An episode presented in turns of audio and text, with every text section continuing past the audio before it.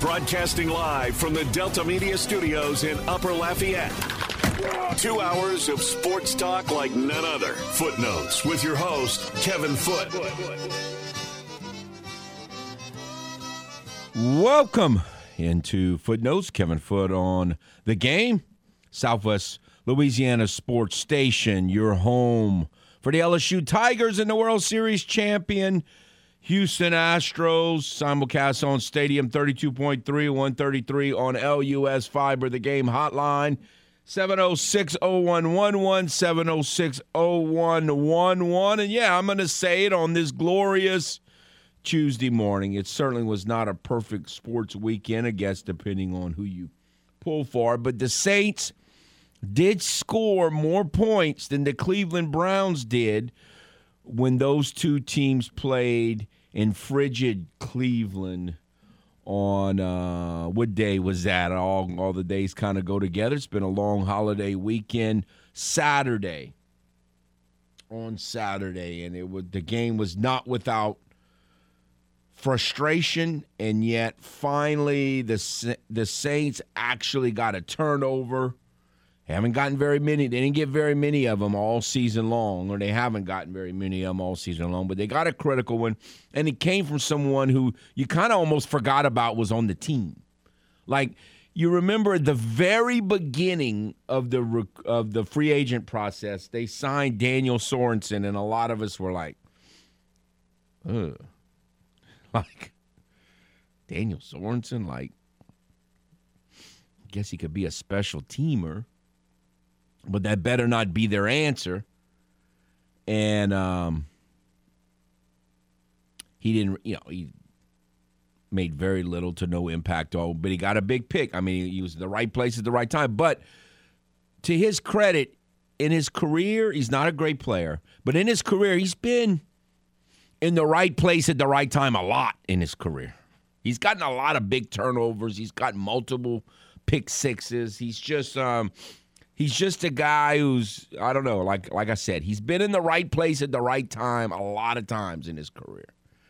Now again, he's not a like down for down, he's not like Pro Bowl level or anything close to that.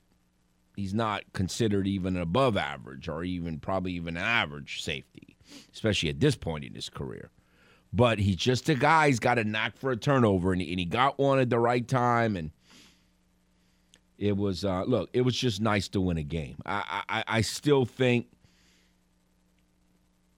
the coaching just. Uh, it, it drove me crazy most of the game. I mean, I'm sitting there watching this game, you got you got a chance to to control field position early in the game. And I'm like, did Batman get hurt? What in the world is going on? I'm sitting there watching the game. They're down 10 to nothing, and Batman hadn't touched a football yet.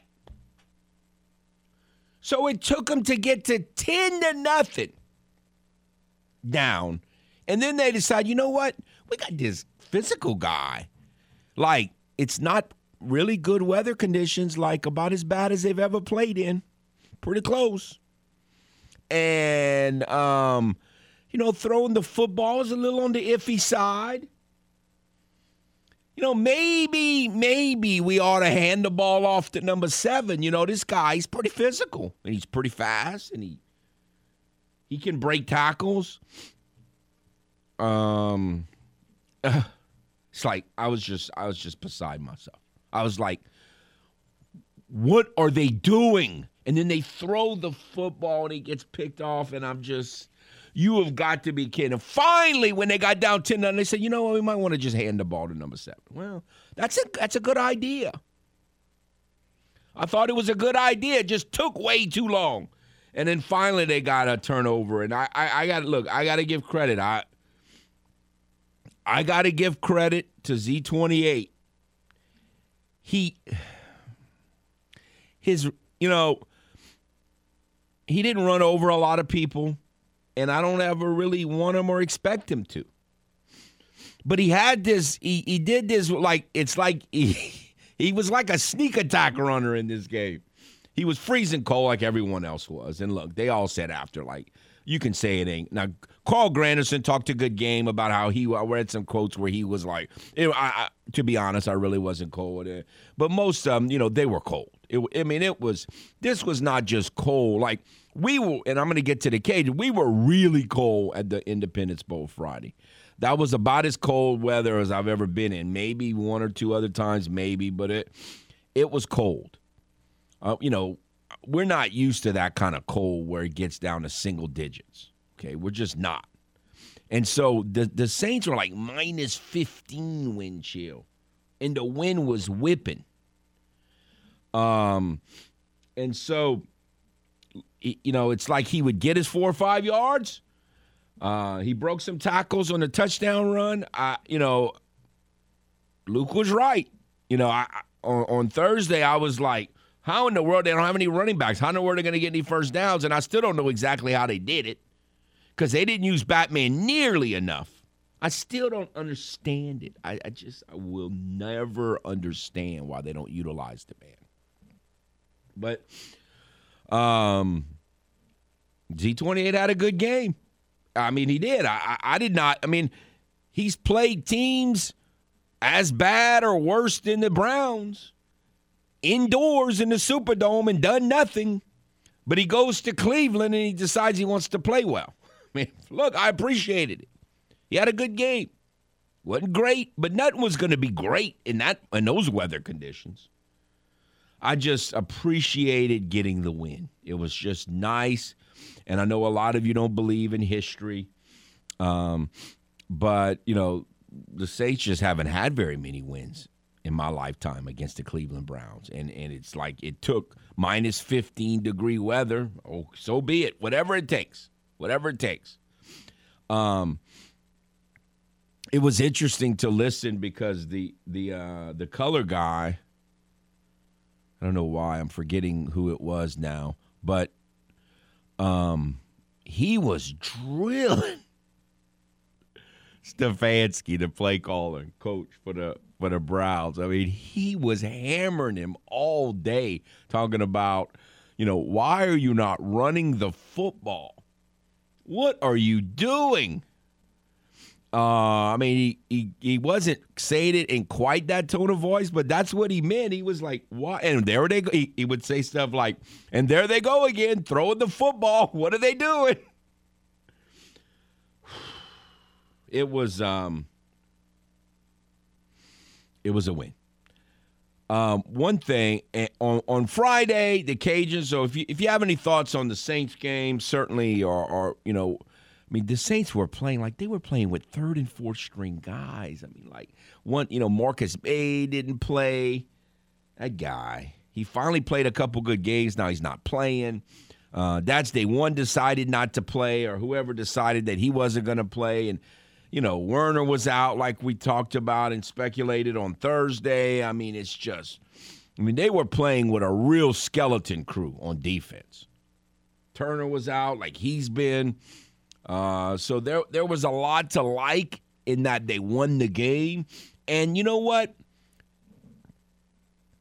They showed some guts and some spirit for a team that's had a rough season in freezing cold weather. So that was nice. You know, it was nice to see, was it Malcolm Roach celebrating, picking up Dennis Allen and celebrating at the end of that game. Maybe it means nothing, but it was just good to see. It was good to see that there was some sort of still camaraderie between the coach and um, and the and his players, and I don't know. There, there, there, there were some good things in that game and they played the Cleveland Browns and they won. Now, of course, I was hoping that Dallas would lose. Dallas won, and so now the Saints will get their face crushed. Although I give them, I've been saying they have zero percent chance. I give him, you know, single digit percent chance just because, uh, assuming that Jalen Hurts doesn't play. Now, if Jalen Hurts plays, they have zero chance, zero. But if if if Hurts doesn't play, then I will give him, you know, like a five percent chance, something just north of zero. Uh, and if the Eagles had won Saturday evening or whenever that was, Saturday late afternoon, early evening, then I would have given them, you know, 20 to 30%. I'd, I'd have given them a reasonable chance. Uh, but now it's just, it's awful. Just awful. All right, let's go to the game hotline. Hello. Hey, Kevin. Howdy, sir. Hey, uh, Deuce was giving the Saints a bunch of stuff too about not running Taysom and I don't know. He was going off. But I hey, just don't know what they're thinking. Like, what are they? Th- what, I just don't know. I mean, again, I say it all the time. It's not these people. These are not stupid people. They've been doing this for years. Like, what are they thinking? Like, how in the world can you be down ten to nothing in those weather conditions that Batman hadn't run the ball yet? I don't. I don't. I don't know. It, it's uh, uh they're, they're clueless. Anyways, speaking of Deuce, just one quick thing. I, I don't know like the reason I had to listen to our radio because KLFY was having problems. It's like, dude, y'all get two games a year, and every year something happens to where their their antenna goes out or something. I mean, fix it. Come on, you know. It's I, I don't know. I, I, have a big problem with them. Well, I had and a, only get I had two games a, a year. I had a meltdown um, in the third quarter of that game. Yes, I did. So I'm with you. Anyways, um, did you watch the Arizona Tampa game?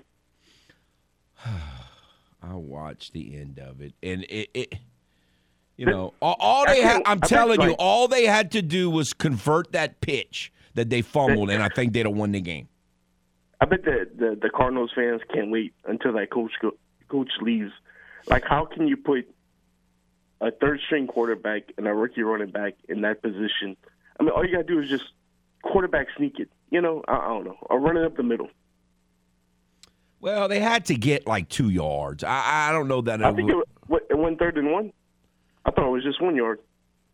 I, I just, I, I, I just, I, I, look. That's a good rushing defense. I, I, I understand them doing what they did, but I mean, look, it would have worked. They had it blocked. If the guy feels the pitch, they it's a first down. I think they win the game probably. I mean, uh, you know, they'd yep. have been in field goal range or right at the edge of field goal range, yep. and they everything would have pointed towards them winning, but they they couldn't convert the pitch. Yeah, the guy but, couldn't catch.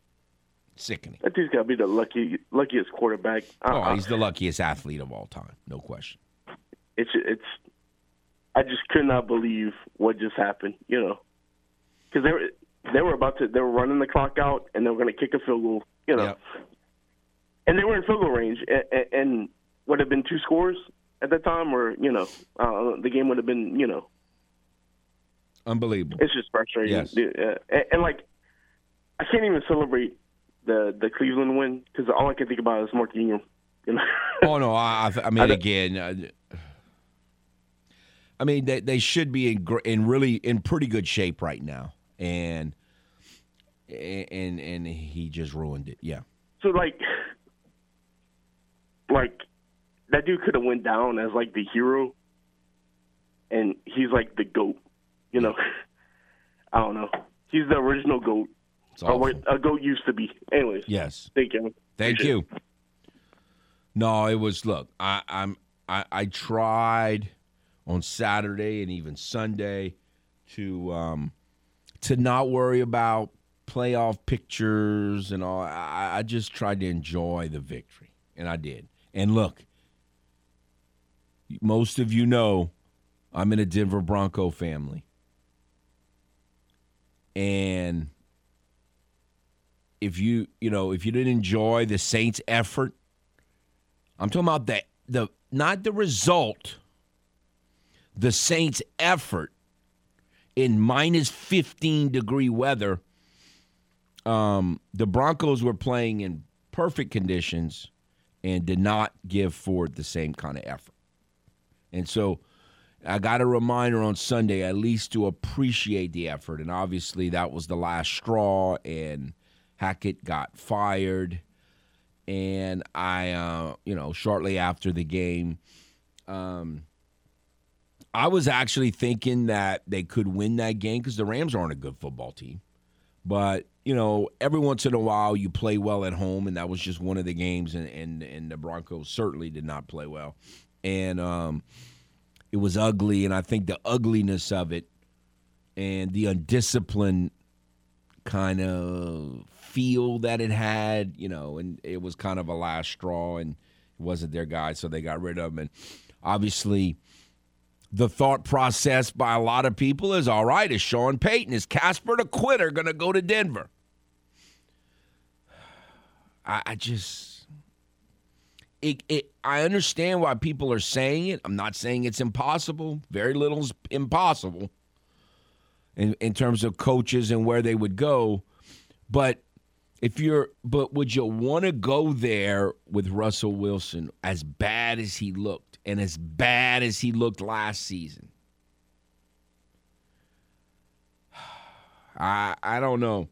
I would I would think that Casper's already had a pretty big conversation with Pete Carroll about Russell Wilson already. And if he hasn't already, he's all, I'm sure he's already talked to people in Seattle. Because look, I, I, I, it's astonishing. It really is. I mean, we're not talking about an old man here.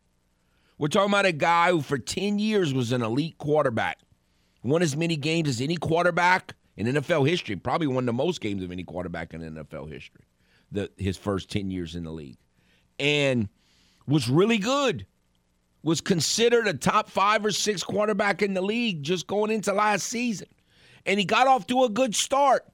And then it was like they he just hit a wall, whatever week that was, week five, six, seven, something like that. And their offense was awful the rest of the way. And Denver's offense has been awful all year. It's like it just can't be. It just something's not right. I mean, you he's not old.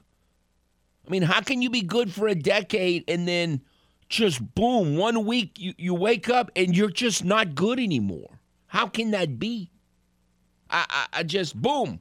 I mean, it, it really, we don't know this, but again, if you go back about a month into last season, Seattle's offense went in the tank, in the tank.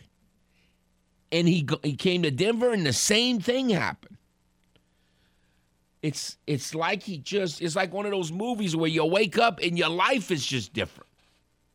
I mean, he woke up, he was an elite player. He woke up one week, about a month into last season, and he's been terrible ever since. Terrible. So I and I mean, I don't even think there's a clear-cut injury explanation for it. Maybe there is. I'm not saying he hasn't had any injuries, but to be that terrible, so I don't know what they're going to do. And I, if if I'm Casper, I, I don't know. I mean, I don't. I, I don't know if he would go there. Plus, so if you believe the reports, he's got Vic Fangio as his defensive coordinator, who you know began his career with the Saints, coaching career, or at least you know first big job, and uh, and he's and he just got fired at Denver. He's to go back. I don't know something doesn't add up there. All right, we'll take a timeout. Come back. Open phone lines all two hours, except for we're going to be talking UL men's basketball with Coach Mike Murphy um, at about 9.35. But for now, we'll take a timeout. We'll come back on the game. Great news, my sports loving friend. No more aimlessly searching for sports talk love by swiping left or right.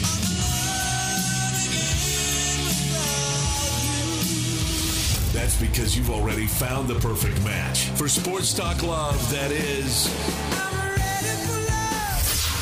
Now back to the only lover you'll ever need. The game. 1037 Lafayette and 1041 Lake Charles, Southwest Louisiana's sports station.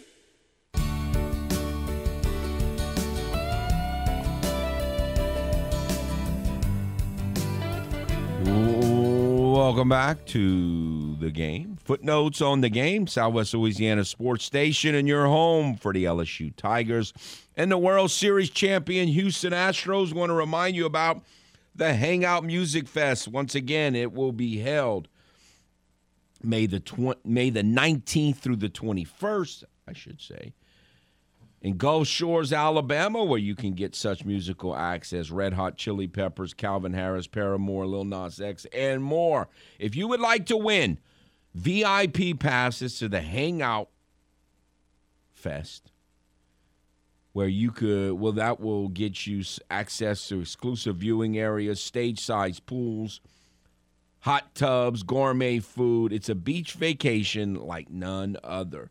Find out more by going to 1037thegame.com or 1041thegame.com today. Again, the game hotline is 706 0111, 706 0111.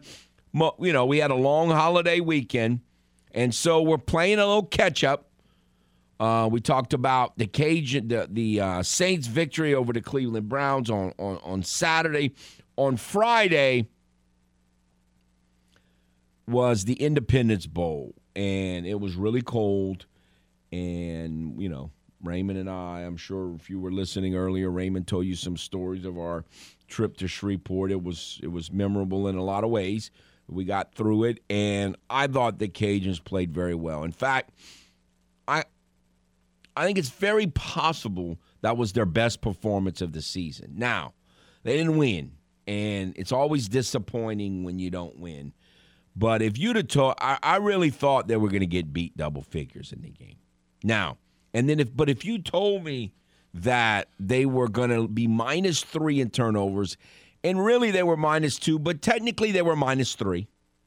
Officially, they were minus three.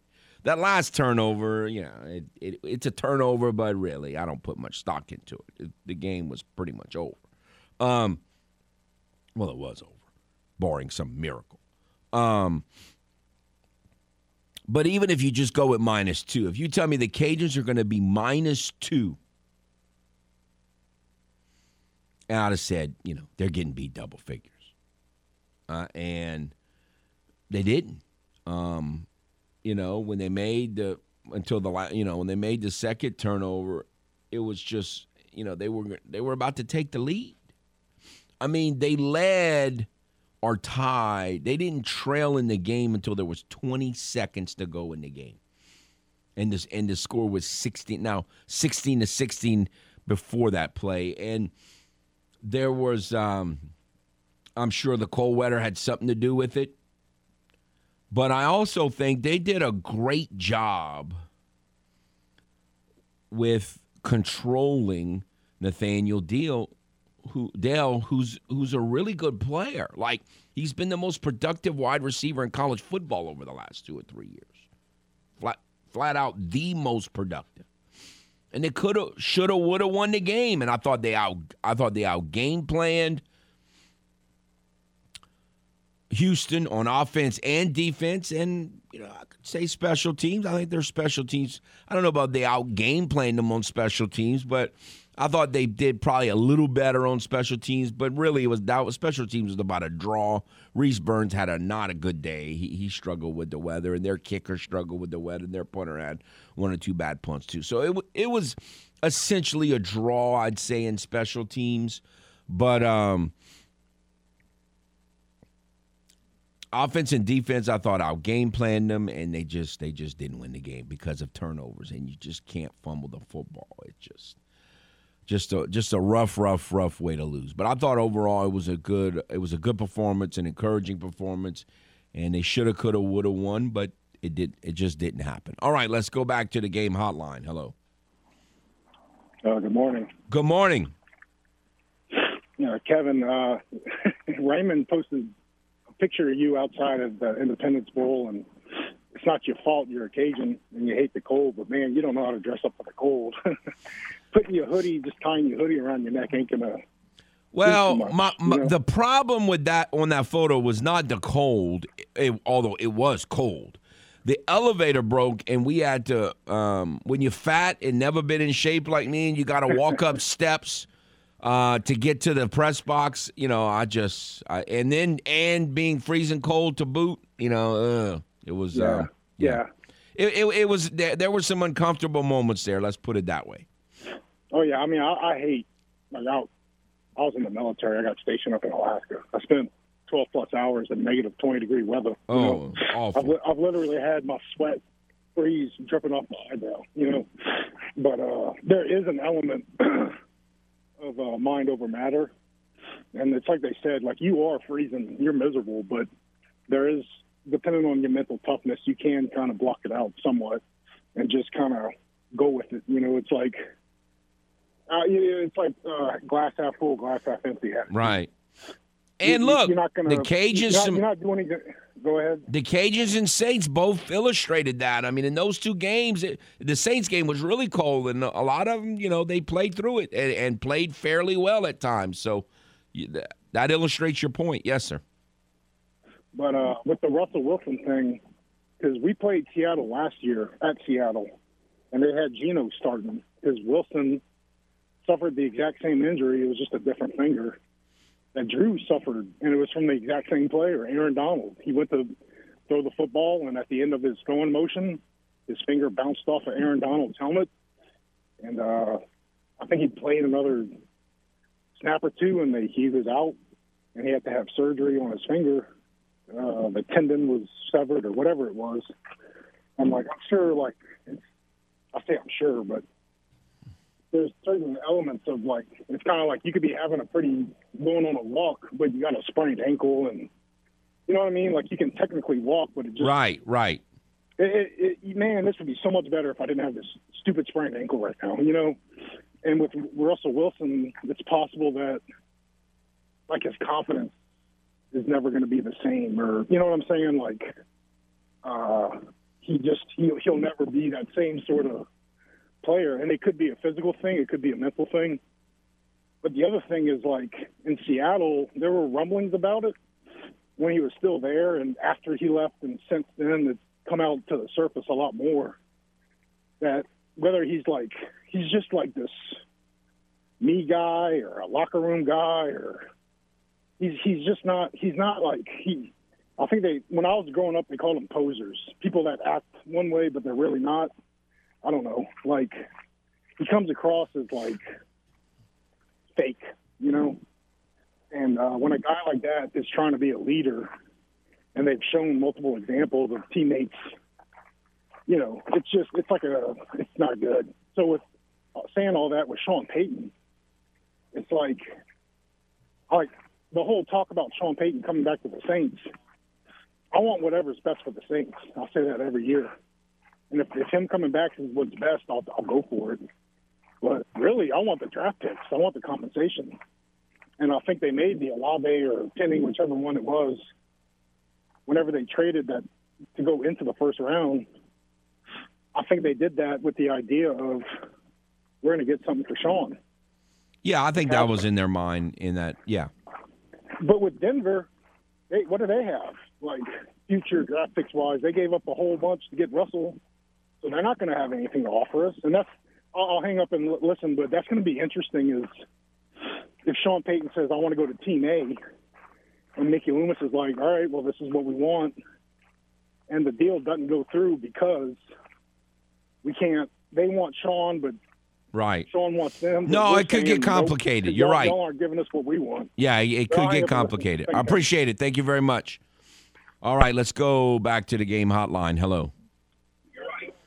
Hey, Kevin. Howdy, sir. You know, the Saints are in this must win situation, playing on a slab of concrete, and uh, possibly the most important game of the year. And halfway through the second quarter, the picture bleeps out and doesn't come on again. Oh, So I'm on uh, Dish Network. I don't know if that's Dish or whatever, but I did go to the antenna, and it was out on the antenna also. So I couldn't watch it. But I was keeping up with what was going on during the game. But it, you know, it's not the same. It's just such an important game. You want to see it. yeah. Well, it was it was it was frustrating. I find one of my daughters gave me the advice why because normally it's not there if you have the the Sunday ticket, but it actually was there on Saturday on the Sunday ticket. So I was able.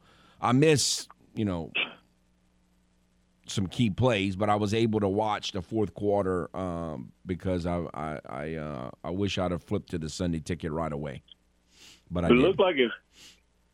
It looked like it was kind of getting away from them when the picture went out. I wasn't really hopeful that. uh Yeah, I was hopeful, but I wasn't really expecting. But uh my son-in-law was watching it on a, uh, an Android phone on Paramount Plus, and gave me updates and all that. But man, it's, it's surely not the same. But God, it looked cold and miserable. No, it, it was it was cold and miserable. Uh, they they they played make it take it, which is always good. It wasn't a it wasn't a maximum make it take it, but it wasn't a minimum. When uh, you know sometimes when you play make it take it, it's field goal field goal, but they got field goal touchdown on make it take it and. And, and and it got some momentum, and then they got a turnover, and, and scored again, and, and and made it work. So it was, um, yeah, there was some frustration involved uh, before it went out and during while it went out, but at least they got the win. And, and again, in, my, in our lifetime, they ain't had many wins over the Browns, so I'll take it. Well, they uh, who was it you were talking about that celebrated and picked up Dennis Allen after the game? It was, uh, I'm pretty sure it was Malcolm Roach. I mean, it was it was more emotion than we've seen on the Saints sideline most of than you know most of this season. But it was it was it was nice to see at least. Yeah, I did see Dennis Allen get emotional uh, early in the in the game, uh, and that was encouraging. But it sounds to me like uh, the team likes him. Well, I certainly think they respect him. Uh, now, again, they've got to stop fumbling the football. I mean, you know, that's the thing that that, that and and they, and he's got if he stays, which I think he's going to, he's going to have to improve upon some things that, that that did not go well, and he did not do well. And and, and offensively, their philosophy's got to get a little more aggressive in certain situations, and they got to stop fumbling the football. They just have to. I mean, that, that's just that's something they've never had a problem with and it, it's been it was a problem this year.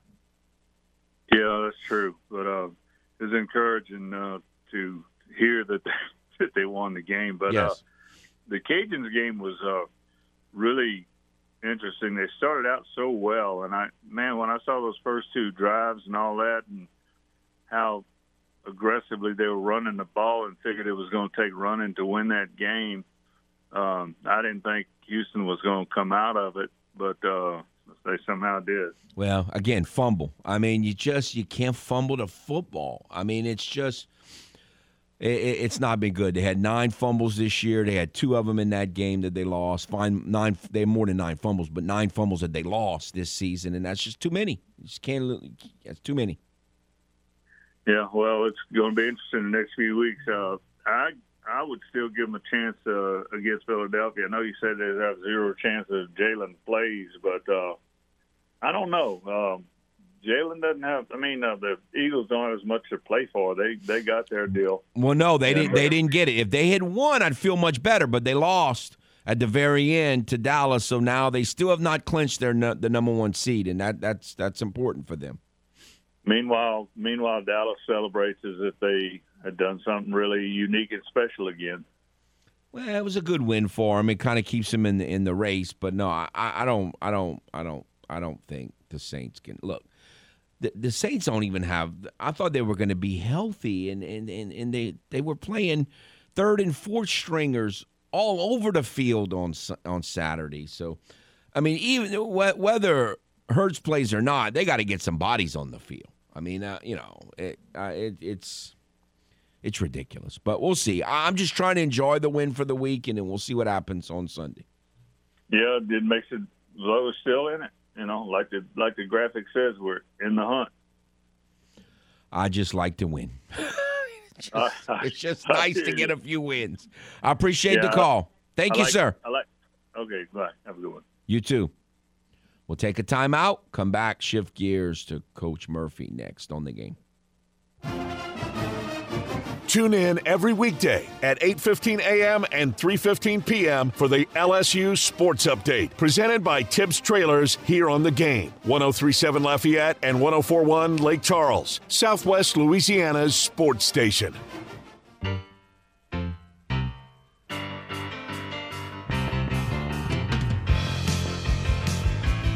Welcome back. Footnotes on the game we have with us UL men's basketball director of operations, Coach Mike Murphy. How are you, sir? Good morning, Kevin. I'm great. How about you? Well, we uh, had a nice long Christmas weekend. It was it was good. It's good to get a break sometime. Yeah, it is. Uh, for us, though, you know, with, with basketball, you know, you kind of you kind of stuck. That's one of the one things I don't like about the season of basketball is that Thanksgiving is always occupied and Christmas is always occupied. Right. Generally, you're always playing over Thanksgiving, so you spend no time with your family then.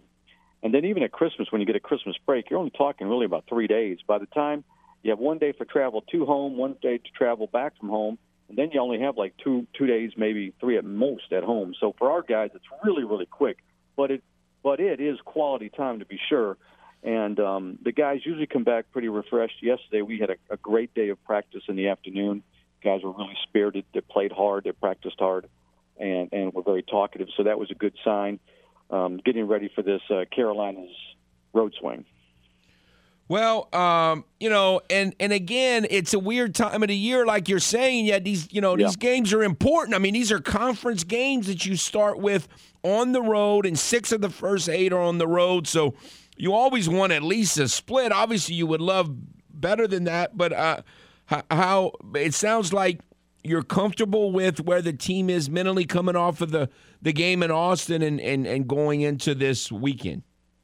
Yeah, I mean, it seemed that way yesterday in practice. I mean, everybody was was, locked in. They were talkative. Uh, there was a lot of energy. Um, guys were very, very, uh, like I said, spirited. Uh, they were working hard, and um, that was that was nice to see. Sometimes that doesn't happen when you come back um, uh, after the Christmas break because travel, you know, taxes the guys' bodies. They would have liked to spend a little bit more time at home. Heck, the coaches would have liked to spend a little bit more time at home. Um, so sometimes that first day back can be a little arduous, but um, not in this case. I was really impressed with the energy they brought to practice yesterday and their level of enthusiasm and, and how locked in they were in to what the coaches were having to say in terms of getting ready for Coastal Carolina. Now, in the past, this trip would this weekend or similar would, would be going to Coastal and then App. Is this uh, is this quite a bit easier than that, or about the same? No, it's it's it's it's you know it's not a whole lot different. Oddly, uh, App's one of those teams we don't play this year. Everybody doesn't play one team in the league, and for us, it's App State. Um, as you said in the past, this is the App State Coastal Carolina trip where they were paired, they were travel partners, and with the four additions, that's not the way it is anymore. So we're going to play at Coastal Carolina on December 29th, and at Old Dominion in Norfolk, Virginia, on December 31st. Um, and that's a, that's a new team to the league, a, a team we haven't played. So it'll be interesting, but it's really six one way, half a dozen, considering the distance between Boone and Coastal Carolina. I mean, be, between Boone and Myrtle Beach, and then Myrtle Beach and Norfolk. It, it's not dramatically different, but it's two road games to start league play, right? And Yes. as you said, six of our first eight are on the road, so there's there's uh, you kind of have your back up against the wall a little bit right away early in conference because you're starting on the road. You'd much prefer to start at home, but you know half the teams are on the road, half the teams are at home, and and we'll make up for that at the end of the year where we play six of our last eight at home. But um, you sure would like to play those early games at home or as many as possible, just so you give yourself a chance to get off to the best start possible. Because statistically, you know, it just it is what it is. 72 or 75 percent of teams that play at home win, and, and there's a reason for that. But um, this is the schedule. Uh, we'll adapt to it, and uh, as I say, the dogs bark and the caravan moves on. All right, so Coastal is about six and five, I believe, um, sir. on the season. So tell us about you know the style of play. What what what, do you, what have y'all learned about Well, them? they've only got three players coming back from last year's team. Now we've had some success up there. We won four of the last five up there, and we won last year at their place. Kobe Julien hit a, hit a, uh, uh, a shot from the left corner to to uh, give us the win as time ran out, and um, it was a great pass from from Mike Thomas to Kobe, and he was on the left wing and, and, and nailed the three. Um, they're six and five. Uh, they've only got three players back from last year's team. Uh, they've got six transfers. They're an older group because of the transfers. Uh, they're they're dominant senior and junior. Um, they'll they'll like to push the ball in transition. They like to play up tempo as most teams try to do. Um, defensively, they're primarily man to man, but they will play some box and one, some triangle and two, a little bit of matchup zone. They'll they'll Cliff Ellis has been known to change defenses quite a bit during the course of a game, so we'll see what he does here. Uh, I'm sure Jordan's going to see a heavy dose of double teaming, if not triple teaming, and um, we'll have to adjust to that. He'll have to adjust to that. But they're offensively, they try to play in the open court. They're up tempo, um, and uh, with transfers, a lot of transfers is probably the easiest way to play. Although you a little bit, you you lose a little bit of control when you do that. And defensively, I said, like I said before, they're predominantly man to man with some triangle one, diamond. I mean, some uh, box and one, triangle two type things. To confuse you a little bit offensively, uh, de- defensively. So is this a matchup where if the more half courts you play, the better it, it, it advantage Cajuns? Or? No, not necessarily, because when you change defenses a lot, a lot of times what you can do is get teams caught and not knowing what they're doing in transition. You know, if you're playing man one time down the floor, then you're in a triangle and two the next time down the floor, then you're boxing one the next time down the floor. If you're able to rebound the ball and get out and run and, and fill your lanes and, and get a, a post presence at the front of the rim, you can take advantage of that because of uh, everybody not being on the same page defensively in transition. That's the hardest thing about transition defense is knowing who's got the ball, who's got the next pass, and who's got the basket. And um, a good offensive team takes advantage of that. A really good defensive team has that settled when that rebound is made. They know who's guarding the ball, who's guarding that next pass, and who's guarding the basket. So in transition, with a team that changes defenses quite a bit, you might catch them a little bit discombobulated, if you will, not knowing what they're exactly supposed to do and take advantage of that. Now, having said that, like I said, they're primarily a, a man team, but but for us, uh, the key is going to be making sure that when we get the ball in transition, we have great spacing. Spacing stretches defenses, and I don't care what defense it is. When a defense gets stretched, it really helps Jordan Brown at the paint because we've got good shooters in Greg Williams and Kentrell Garnett, Jalen Dalcourt, who can make threes and have shown to make threes on a consistent basis. So when you run your lanes and you have great spacing, when you stretch that defense, it really, really puts them in a box. Do I leave those shooters open and collapse in the post, or do I get to those shooters and play one on one in the post? You know, and Jordan has shown to be very effective one on one in the post. He had success against Texas because they played some man. They doubled him a little bit, but they played some. Uh, uh I mean, they played a lot of man. They played all man, but what they, I mean, they played single coverage with Jordan in the post, and they really wanted to take away Kentrell and Greg Williams on the perimeter. And uh, when that happened, you know, Jordan had a double double against against you know the seventh ranked team in the country. And, and having said that, you know, when we shoot the ball from the perimeter, it really puts defenses in a box because now you have to stretch it. They go away from doubling in the post. They don't have that extra defender, which allows Jordan some space at the rim. All right, one more question, Coach, about this matchup. What about the rebound? That's a little bit of a concern of mine in the in recent games. Uh, how does a rebound matchup look like well, I'm against glad Coastal? That up. Coastal Carolina's always been a very good rebounding basketball team, and and we've got to be cognizant of that. We've got to put a body on somebody when a ball goes up, and then we've got to go chase the ball. The ball's not going to come find you. You've got to go find it. So defensively, you only want to give up one shot.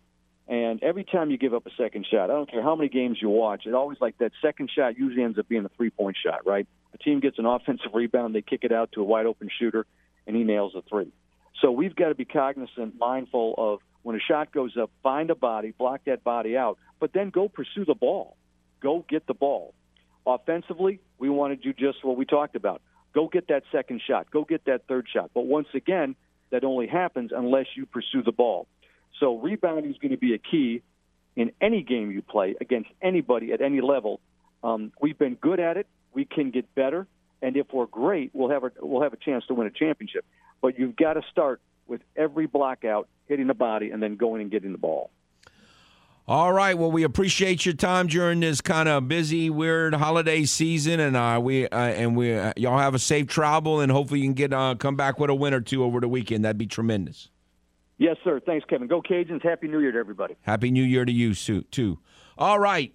UL Director of Men's Basketball Director of Operations, Mike Murphy. No, big, big, big, big stretch to start the season. We're all in holiday mode, but these games are really important for the Cajuns. We'll see. Hopefully, they can get at least one, uh, even two.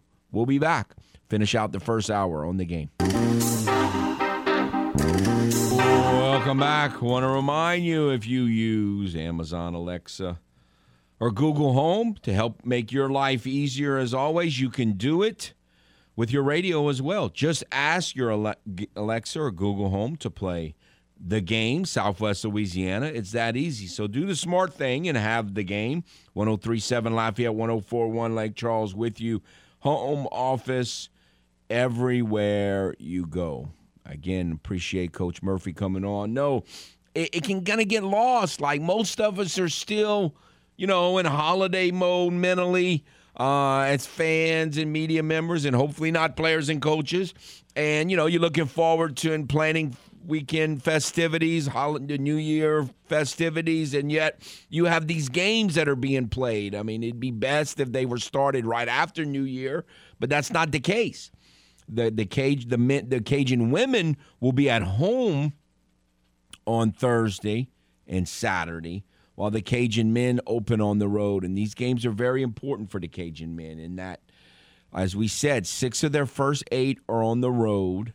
And so if they can get off to a good start, then that will give them that will make having all those home games at the end where six of their last eight are at are at home, um, they can maybe really make some hay by playing home games late. But again, you don't want to be in catch up mode.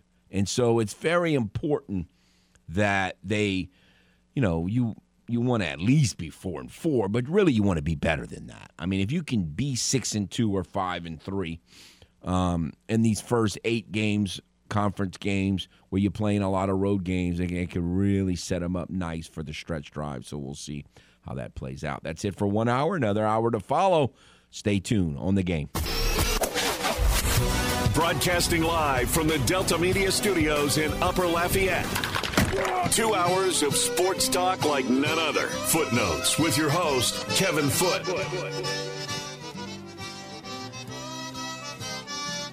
Welcome back to Footnotes. Kevin Foote on the game, Southwest Louisiana Sports Station, and your home for the LSU Tigers and the World Series champion Houston Astros. Again, the game hotline is 706 0111. 706 0111. It's a little different. It's kind of like a Monday, but it's a Tuesday at a long holiday weekend. Hopefully, you enjoyed yourself uh, and got a chance with family and uh, to coach Murphy's sentiment. Probably not nearly enough, at least for some of us, but. Um, you know, with, with basketball and other things going on. We've got high school basketball tournaments all over the Acadiana area that start today. Well, one started yesterday, the, the annual Northwest High holiday tournament started yesterday. Um, but you know, with St. Thomas More, Sunkist Shootout is starting today. It's it's it actually is starting pretty much as as we speak. Uh, the first game was scheduled for 10 a.m. St. Martinville's got its annual tournament. It's been having since the late 80s, and they, they call it the Daryl Mitchell um, tournament now. Uh, and, and, you know, it's going on. Um, you've got uh, a boys t- round robin tournament beginning tomorrow at North Vermilion. You've got Vermilion Catholic, the Yuletide tournament's been going on for a long, long, long time if it's not the longest consecutive tournament going on, it's pretty close. It might be the longest, and uh, and it's it's uh, just a girls' event now, and it is it is it's a round robin event, not a bracket event, and it's starting today as well. St. Edmund's got a huge tournament going on, and it's starting today. So, uh, Nor- again, I said North Vermilion boys have one. Vermilion Catholic has a girls' tournament. Uh, St. Edmund, uh, Turlings, Teurlings has a tournament going on um, today, tomorrow, and the next day. I think that's when it is. Yeah, I think it's today, tomorrow, and the next day. So, yeah, high if you are wanting to watch a little holiday basketball because you're off, you got a great opportunity to do that all over the Acadiana area starting today. And really, as I said, up at Northwest High in Prairie, uh, Ron starting on uh, started yesterday. So we've got you've got that going on and plenty of football. Uh, I watched a fair amount of football. Wouldn't say a lot. Uh, in about an hour, there's a bowl game involving uh, Sunbelt team. Georgia Southern is playing uh, Buffalo in the Camellia Bowl, and then later on tonight at about six o'clock or so, Coastal Carolina is playing Eastern Car- uh, East Carolina. So it is, uh, you know, we still got a couple more Sun Belt teams. Sun Belt got off to a great start, but then South Alabama did not do well. It looked like the Cajuns were going to win. Uh, South, South Alabama didn't do well in the New Orleans Bowl. It looked like the Cajuns were going to win the Independence Bowl, but then they got beat at the wire. So, uh, kind of got off to a good start, lost two. So we'll see if the Sun Belt can finish strong today with Georgia Southern in the Camellia Bowl in Montgomery and Coastal Carolina um, in its bowl game on the East Coast. So uh, we, you got that going on. Uh, again, as I said, I watched as much as I could of the Saints game. There were some difficulties there, like Rooster illustrated uh, or pointed out. I, I saw the after watching a movie um, Christmas night. We when it when the movie was over, there was I don't know, it was like five minutes to go maybe in the game, and then overtime. So we watched the end of the of the Cardinals in the Yucks game, and of course that didn't go to Saints' way. Um, I did watch a little bit of Tua's meltdown. When when would that have been? Early Christmas Day, if I remember correctly. Whenever I don't know. All these games are going together, but anyway, I saw the end of uh, when Tua melted down against the Packers. Um, and the Packers just kind of keep hanging in there. Uh, that was that was not a good. Again, Tua had a nice little early start to the season, but he's been really struggling. And and again, these aren't just bad luck passes; these are bad passes he's throwing. He's throwing bad interceptions. You know, um, you know there are interceptions when you when when you throw it up for grabs and the def- it's a 50-50 ball. There and, and the defensive back wins. That's bad. There are interceptions that are essentially punts, and then there are interceptions that are tipped, and, and, and you know, like the Saints interceptions in both in both interceptions in the Saints game Sunday were were essentially just tip balls that you know bad luck plays, kind of for the defense. Of course, if you're running Batman, you don't have to worry about that, but that's a different subject. But uh, these these interceptions that Tua threw, I mean, they were just really bad reads, just not seeing guys. And um, Dolphins got off to a hot start. They've been kind of struggling, and he's a big part of that, um, getting some wins of late. Uh, again, I saw the end of the Cardinal game. Man, it's been a for the teams that I have, you know, games that I've watched and the teams that I kind of hope win. It, it, it's been a it's been a recent run of your defense is on the field and the other team's marching down the field, and are you going to survive? I mean, we got that with the game, and, and, when the Saints lost to the Yucks, it's going to be known as the Mark Ingram game for a, for a long time. Um, but that you know that game came down to just hoping that they don't score, and then the the Independence Bowl once again came down to Houston driving down the field, hoping they don't score, and they did. Uh, the we had we had the same situation uh, with the Saints and the Falcons, hoping that the Falcons didn't score and you got a pick. And so you were able, I mean, well, actually, what you got was a, a forced fumble and a fumble recovery. Uh, and you were able to overcome that. Same thing Sunday with the Saints and the Browns. You know, the, the Saints had a chance to put it away, couldn't do it. And you were just hoping, and I was thinking the whole time the Browns are going to go for two. They're going to score and they're going to go for two and they got into the Saints red zone, but Carl Granderson was a well, first of all, they got lucky. You know, they the Cleveland receivers dropped two passes. Well, one of them was a tight end, but they dropped two passes. I mean, the Saints were very fortunate. They got a break. The guy dropped. Now, again, these are miserable conditions, so it's not like catching a football is as easy as normal. I mean, you can call it a drop, and it was a drop, but I guess when you're in minus 15 degrees, you got a little bit of an asterisk. Not not really one, but kind of a. It's a little more understandable to drop passes when it's minus 15 degree wind chill and it's ice everywhere. Um, but the Saints did get lucky, and then Granderson delivered the coup de grace with a with a, with a sack. Um, and so that was good to see of Deshaun Watson. So but but again, there's been it seemed like every game lately. There's been so many of them. The teams that I'm kind of pulling for or really pulling for. You know, it's it's like they're never on offense. They're on defense at the end, and it's just can they survive? You know, the game I always go back to in my mind when this is going on was I don't know the exact year, 89 or 90, and the Saints were playing the Rams in Anaheim. Pretty sure it was in the Anaheim days of the Rams, and, and Jim Everett and company were driving down the field, and it looked like they were going to win, and, and, and, Gene Atkins got a pick in the end zone, and and and and we're able to sew up the win. So I always think you know it can happen. Like the other team is driving, the most fans' automatic thought is, well, they're going to drive down and score a touchdown, and, and, a lot of times that happens. Seems like most of the time that happens. At the end of a game, you, it it, almost, it always seems like the team with the ball drives down and scores and beats you.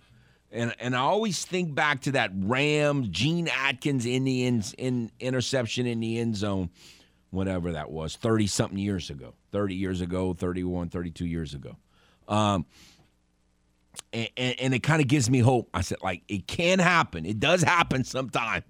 And it actually happens more times than we probably realize. But it just always seems like that team always drives down and scores. And in the in the Cajuns case, it did happen. In the uh, in the Yucks case, it did happen twice. First to the Saints, and then to the Cardinals. Of course, if Mark Ingram knew how to run out of bounds. You know, the Cardinal guy, the what if in the Cardinal game, like we discussed earlier when David Carr was a rookie running back had to catch a pitch and get around the corner. Well, that doesn't happen all the time. Like sometimes when third string quarterbacks pitch the ball to rookie running backs, they don't catch it and get the first down. Now, if they'd executed, I think the blocking was there. It was going to work, and I think they were going to win the game unless uh, Prater missed a kick, which he didn't miss that many. Uh, he's a pretty good kicker. So, very good chance the Cardinals were going to win the game.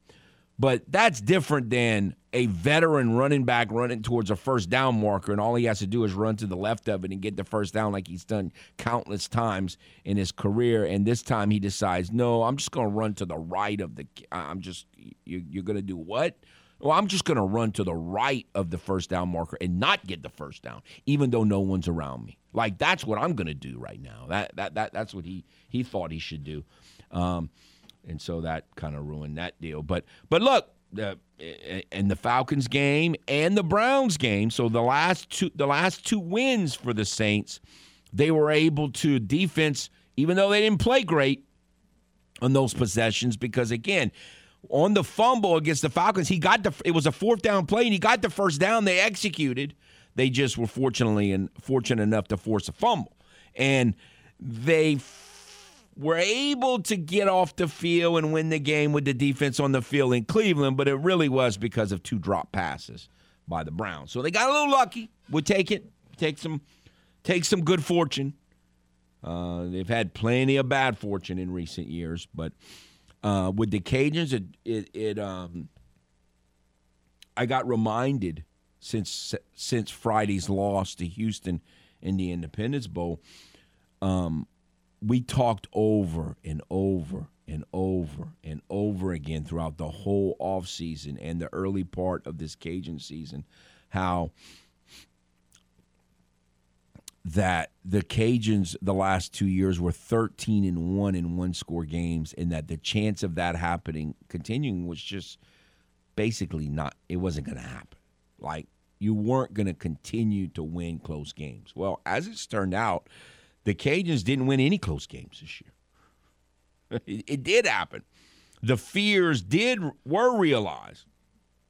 The Cajuns did a much better job of when they were winning, which is what Coach Des was hoping. Um, when they won, they won by double figures. It didn't go down to the last possession. It wasn't. They weren't one score games. Uh, all six of the Cajuns' wins were by double figures and the and they after losing Friday they were 0 4. So they didn't play as many one score games, but they didn't win any of them. They didn't win any of the one score games. You know, they lost uh, the game where they blew it against Monroe, ULM up in Monroe. They should have won that game. Special teams and a defensive lapse late, special teams debacle, uh, a defensive lapse late, and, and they didn't win the game. They should have won, led most of the game, just didn't win.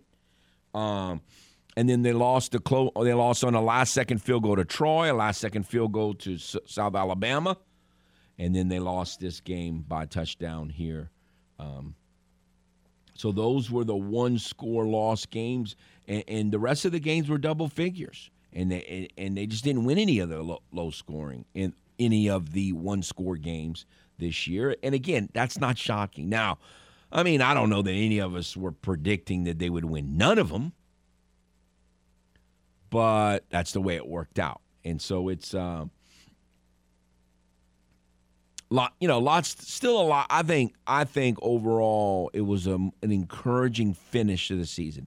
At midseason for the Cajuns, things were not looking real good. They weren't playing all that well. Uh, they didn't look like you know, it was like, man, are they really going to be able to do this or rebound? And I, I, think mostly they did. If you know, if they would have just gone two and two in these ones, two ones in these four one score games, then you got eight wins and you're feeling much better about yourself. And but but still, I, I think that they did a lot of things well. I thought they outgamed playing Houston in this matchup, and they just didn't win. You cannot fumble the football. It's just look, fumbles are going to happen here and there, but Nine lost fumbles is just too many. Too many. And so we'll see what the Cajuns can, uh, if they can get better. And the same situation with the Saints, they got to stop fumbling too.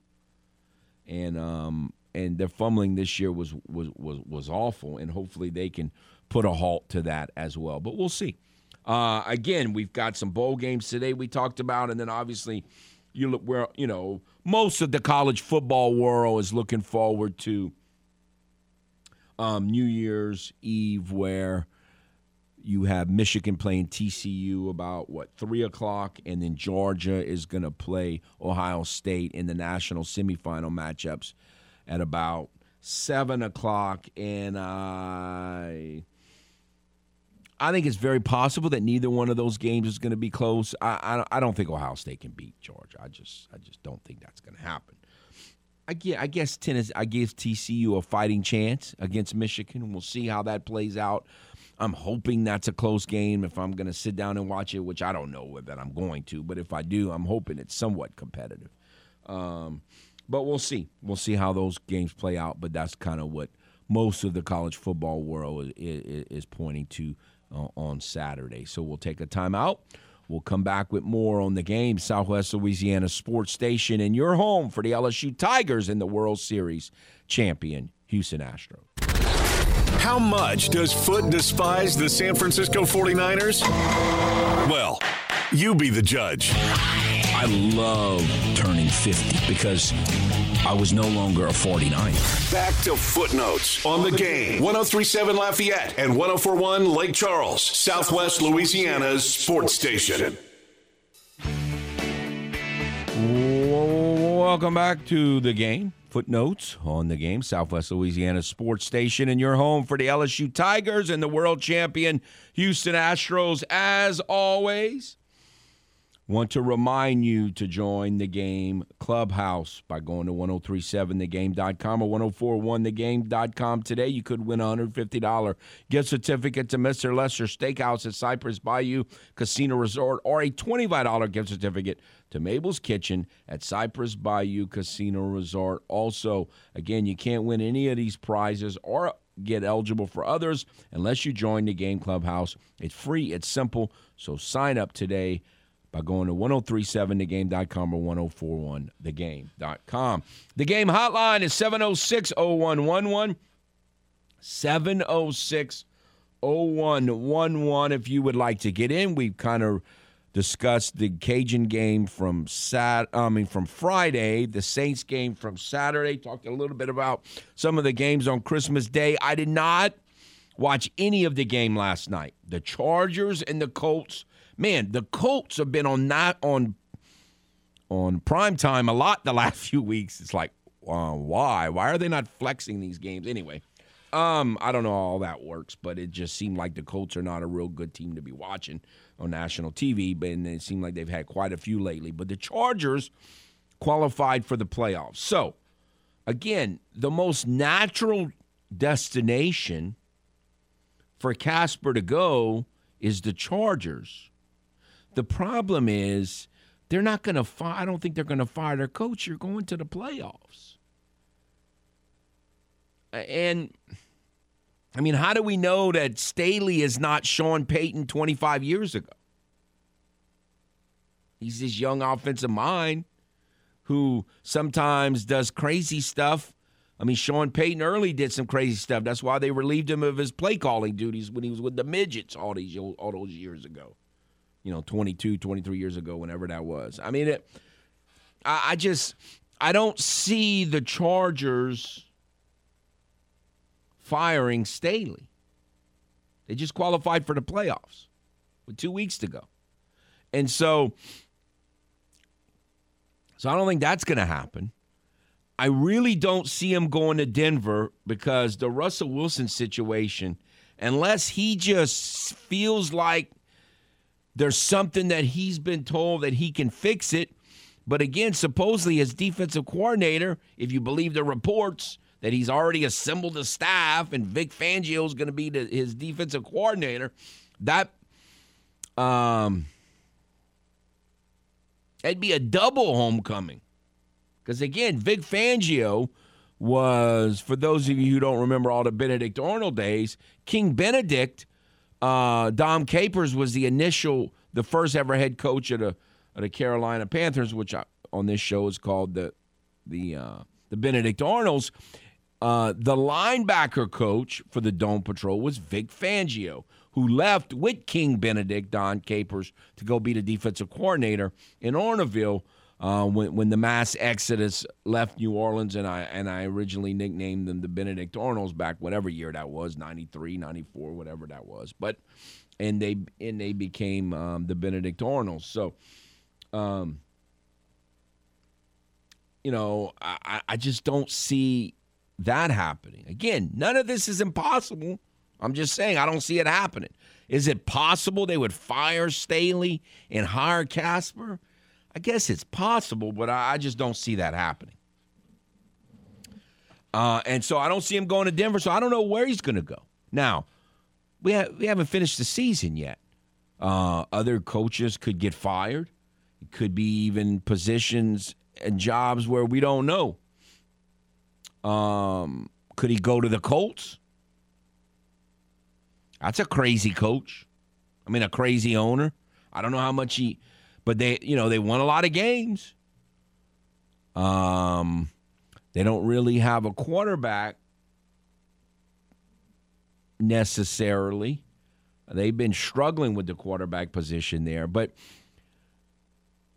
Casper has said that the quarterback, the having the young quarterback is is an overrated thing. In from is what he said. Now, doesn't mean he's he's a coach and he's speaking, so it's possible he's very possible that he's lying, but that's what he said.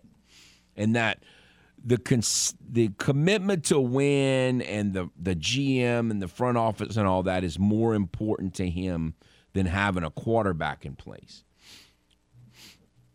So you might say, well, maybe he likes the new owners in Denver, but but but again, the the new owners in Denver, it's an unproven commodity. They're new, and they're different doesn't mean that they don't they're not they haven't done this for very long.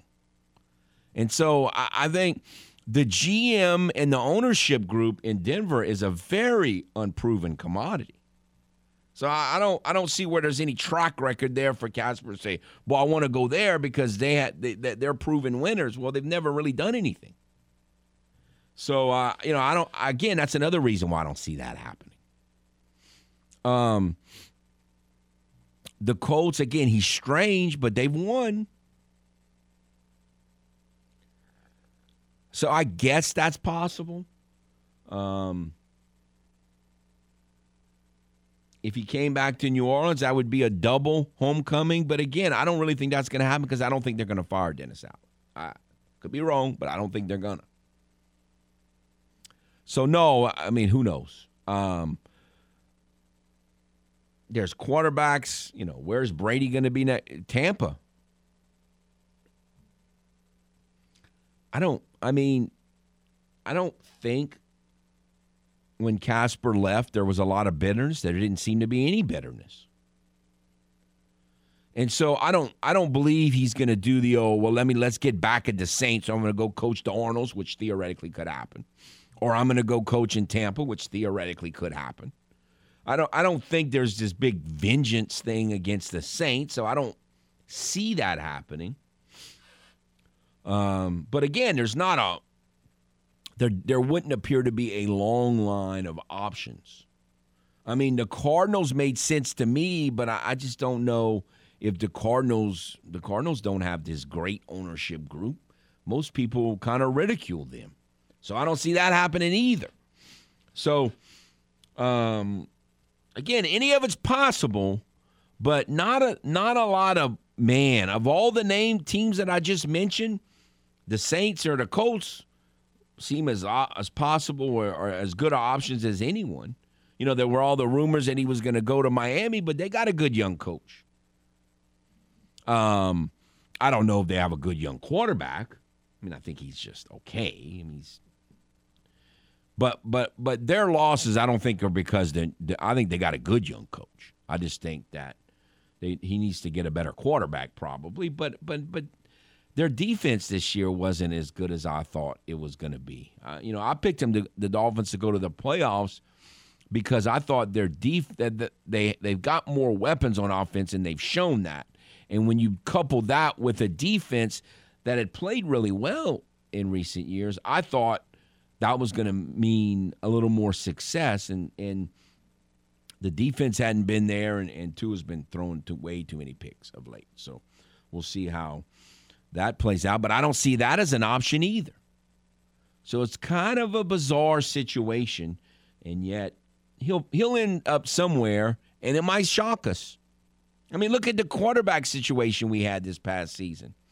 It was um some sh- I mean, none of us saw the Broncos giving Russell Wilson all that money. I mean, all the talk was Aaron Rodgers was going to Denver. And that didn't happen. And they ended up giving all this money to Russell Wilson, and he's been terrible.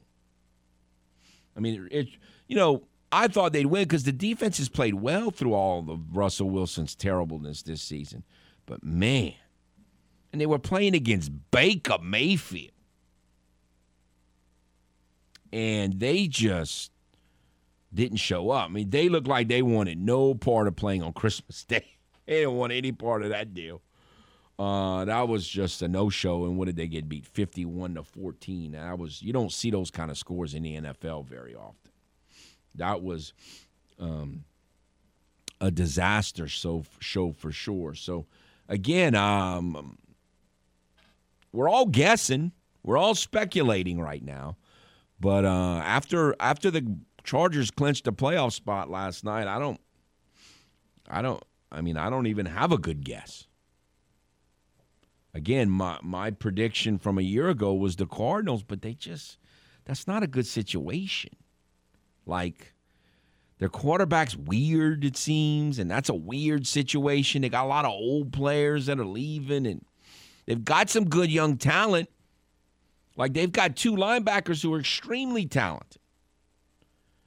They've got some wide receivers that are good, that are still young enough. And they got a quarterback that's young enough, although he's really strange. And, but, you know, their ownership group's a little weird. So I. I mean, the Cardinals would make sense for him. Warm climate, you know, not that far from Southern California and San Diego. LA area, not that far from there, and yet they're they're kind of a weird team. But maybe he feels like he can make his mark. Maybe I'll end up getting that prediction right. Although with Kyler Murray, I just I just don't know how good of a scenario that is. So we'll uh, we'll just kind of wait and see and continue to speculate. But to Armand's point, um, you know, from the Saints' perspective, you kind of want the picks on one hand, you I think I think there would be some Saints fans that would welcome him, welcome Casper to quit or back after quitting on the team. Uh, others, because he quit on the team, they want no part of him back. But I think most Saints fans would rather him just at this point go somewhere else and, and the Saints get the draft pick. So we'll see how that plays out. All right, we'll take a timeout. Come back more with you on the game. Southwest Louisiana Sports Station, your home for the LSU Tigers and the world champion Houston Astros. Kevin Foote. An award winning journalist, popular sports talk show host, and a man who apparently moonlights as a doctor. A medicine season of a different strand in 12, obviously, because the criminal commissioner decided to inflict them with, with the, the whole bounty gate silliness. His descriptions of illnesses are extremely concise. Not a normal strand of a medicine season. It was a different strand. Just out of the blue from Timbuktu and all of this bounty gate silliness. Dr. Foote is ready to write a prescription for what ails your favorite team here, with more footnotes on the game. 1037 Lafayette and 1041 Lake Charles, Southwest Louisiana's sports station.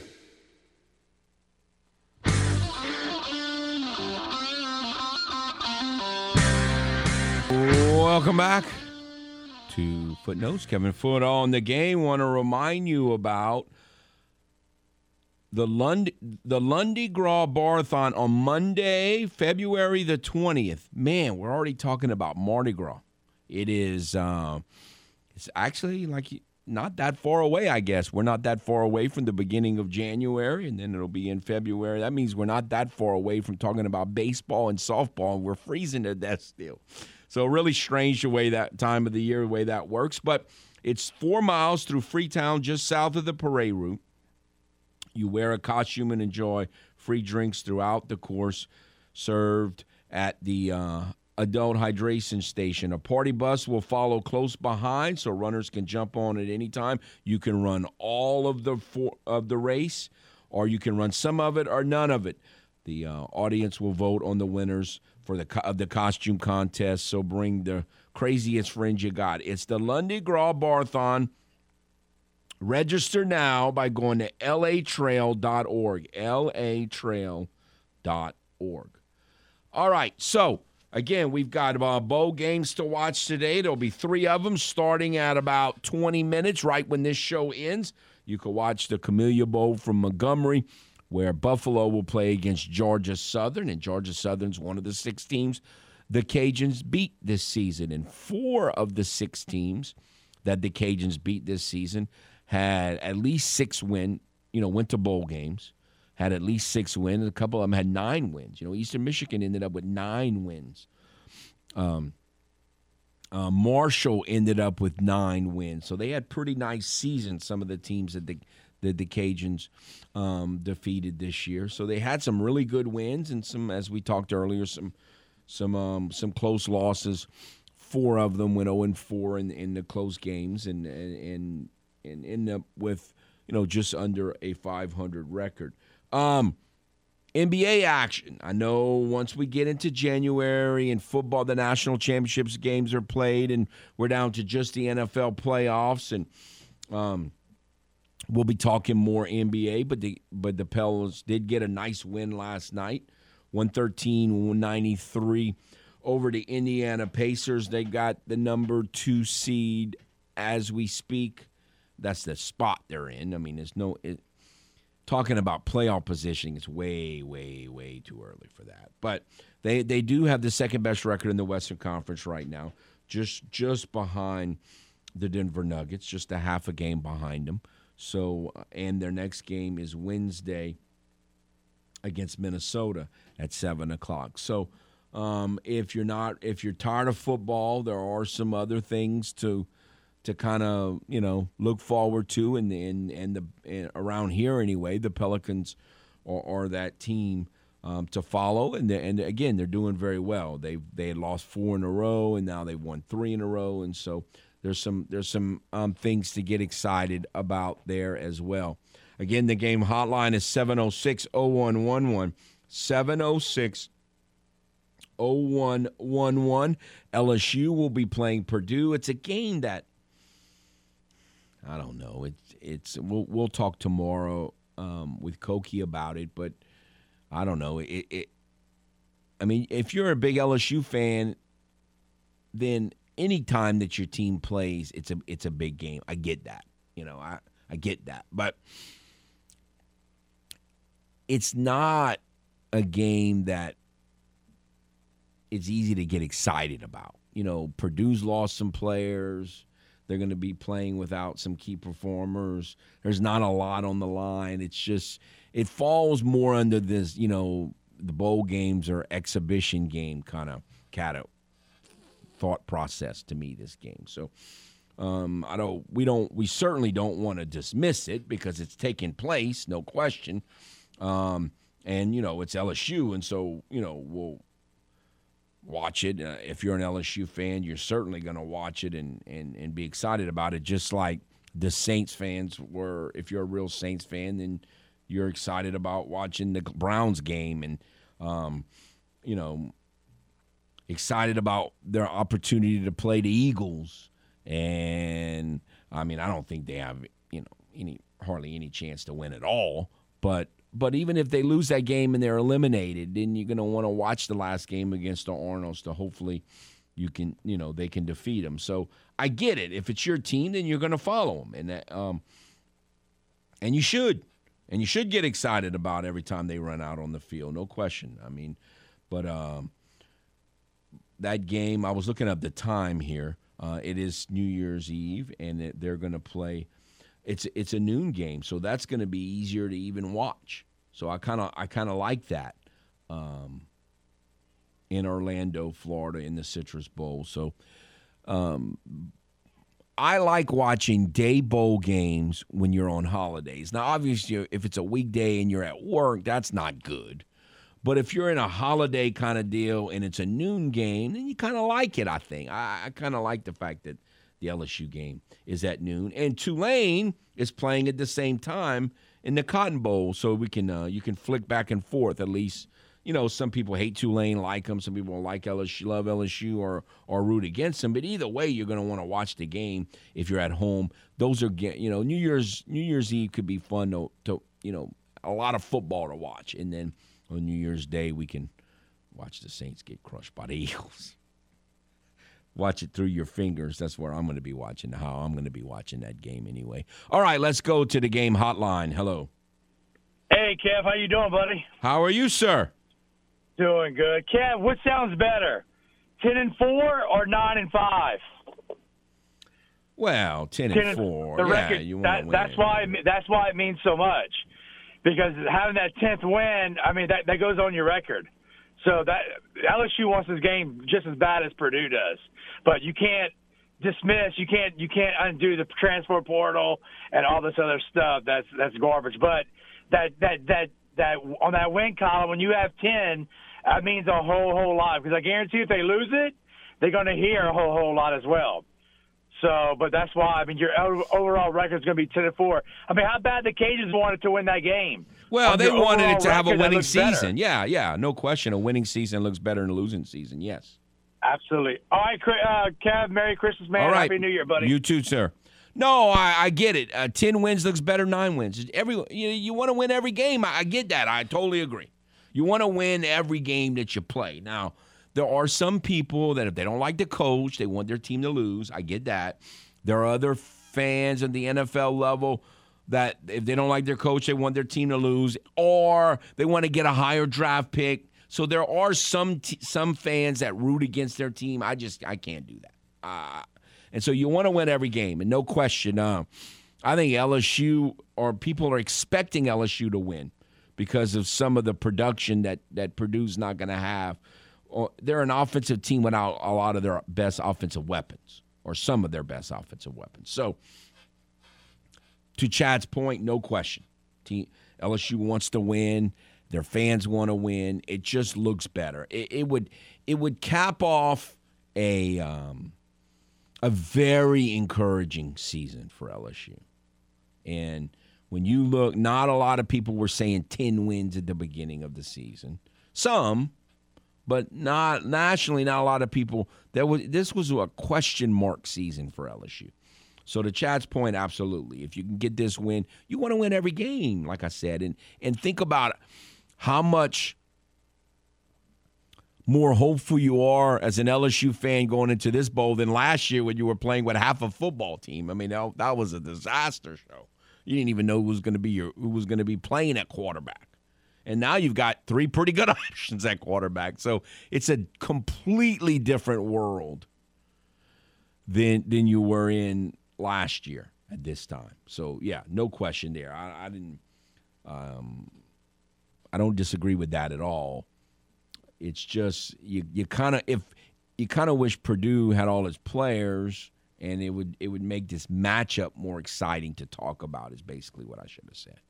Um, it is what it is, but it on Saturday it will be a fun game. It'll be a good opportunity. Most people will be off. Most people will be at home, or a lot of people will be at home. Oh, well, you got some good options. Got some good options. So look forward to that, and then some more good options uh, on, on Sunday. Um, NFL. It's kind of weird. The, the NFL is going to be playing, including the Saints, on Sunday, and it's not even the last game of the year. They got another game the next week.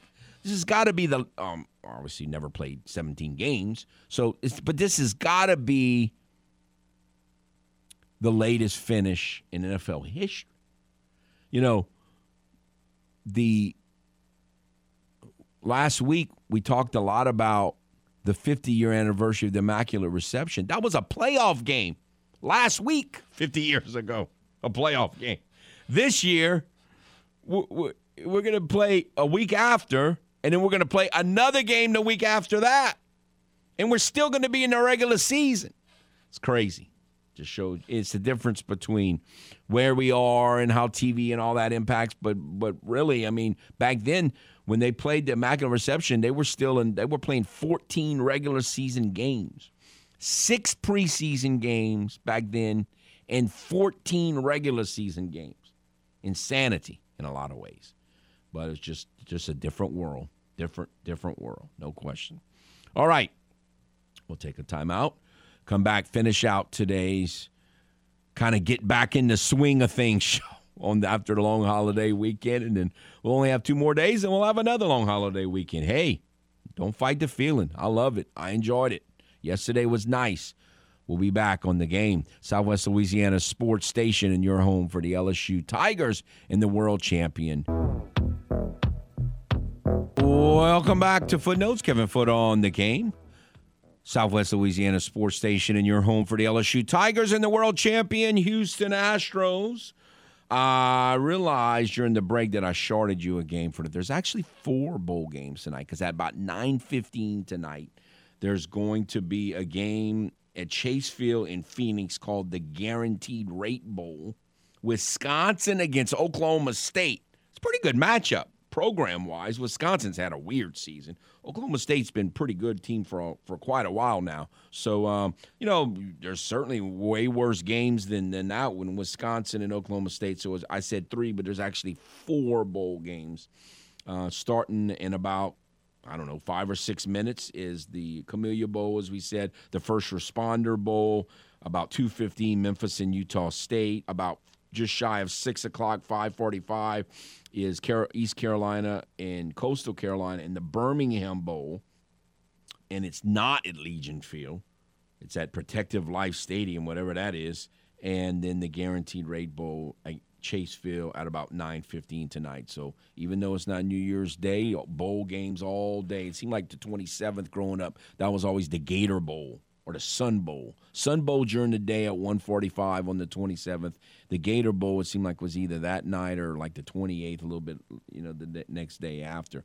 So I always enjoyed those day games while I was on Christmas vacation as a kid growing up. So look forward. Uh, hopefully, you get a ticket. If you get a chance, you can see some of that football action today. Um, so it's been, uh, again, it's been a kind of a unique show in that we had a lot to catch up on, things that happened – three and and four days ago, and we'll see how um, how next weekend plays out with the NFL. A lot of teams are going to, or more teams are going to be bowing out. Another game, by the way, that took place last night that I meant to mention just for Cajun fans. New Mexico State is not a game that probably any of us ever cared about, but New Mexico State beat Bowling Green last night. That was their seventh win. The Cajuns played New Mexico State again. Remember, for years, for several years there, they were in the Sun Belt Conference, and um, So you played against them, and they weren't very good for most of that time. They've gotten a little bit better as a program. They got a bowl win last night, and they had a winning. They got that seventh win that the Cajuns were trying to get. They played up in Detroit, where the Lions play at Ford Field, and so um, you know we'll see what happens in that game. See where New Mexico State is. They were their athletic director. Um, who had spent some time with Dr. Maggard in Missouri, so they that's kind of where that connection comes from. But they, um, you know, they were pretty outspoken about and very upset about you know not being part of the Sun Belt and and the whole regional thing. And he he was very outspoken when all that was going on. And so it's not a surprise at all that. Um, the Cajuns got to match up with them, but again, that's a better program than maybe you remember when they were in Sun Belt six and seven years ago, New Mexico State, because they, excuse me, they um they've got seven wins, so they're at least doing something right. So just something to uh, keep an eye on moving forward, going into the Cajuns. Coach Dez's second year next year in their non-conference schedule, and then they get to play the Gophers, and we'll uh we'll, we'll you know we'll we'll enjoy that week anyway. But that's a long time from now.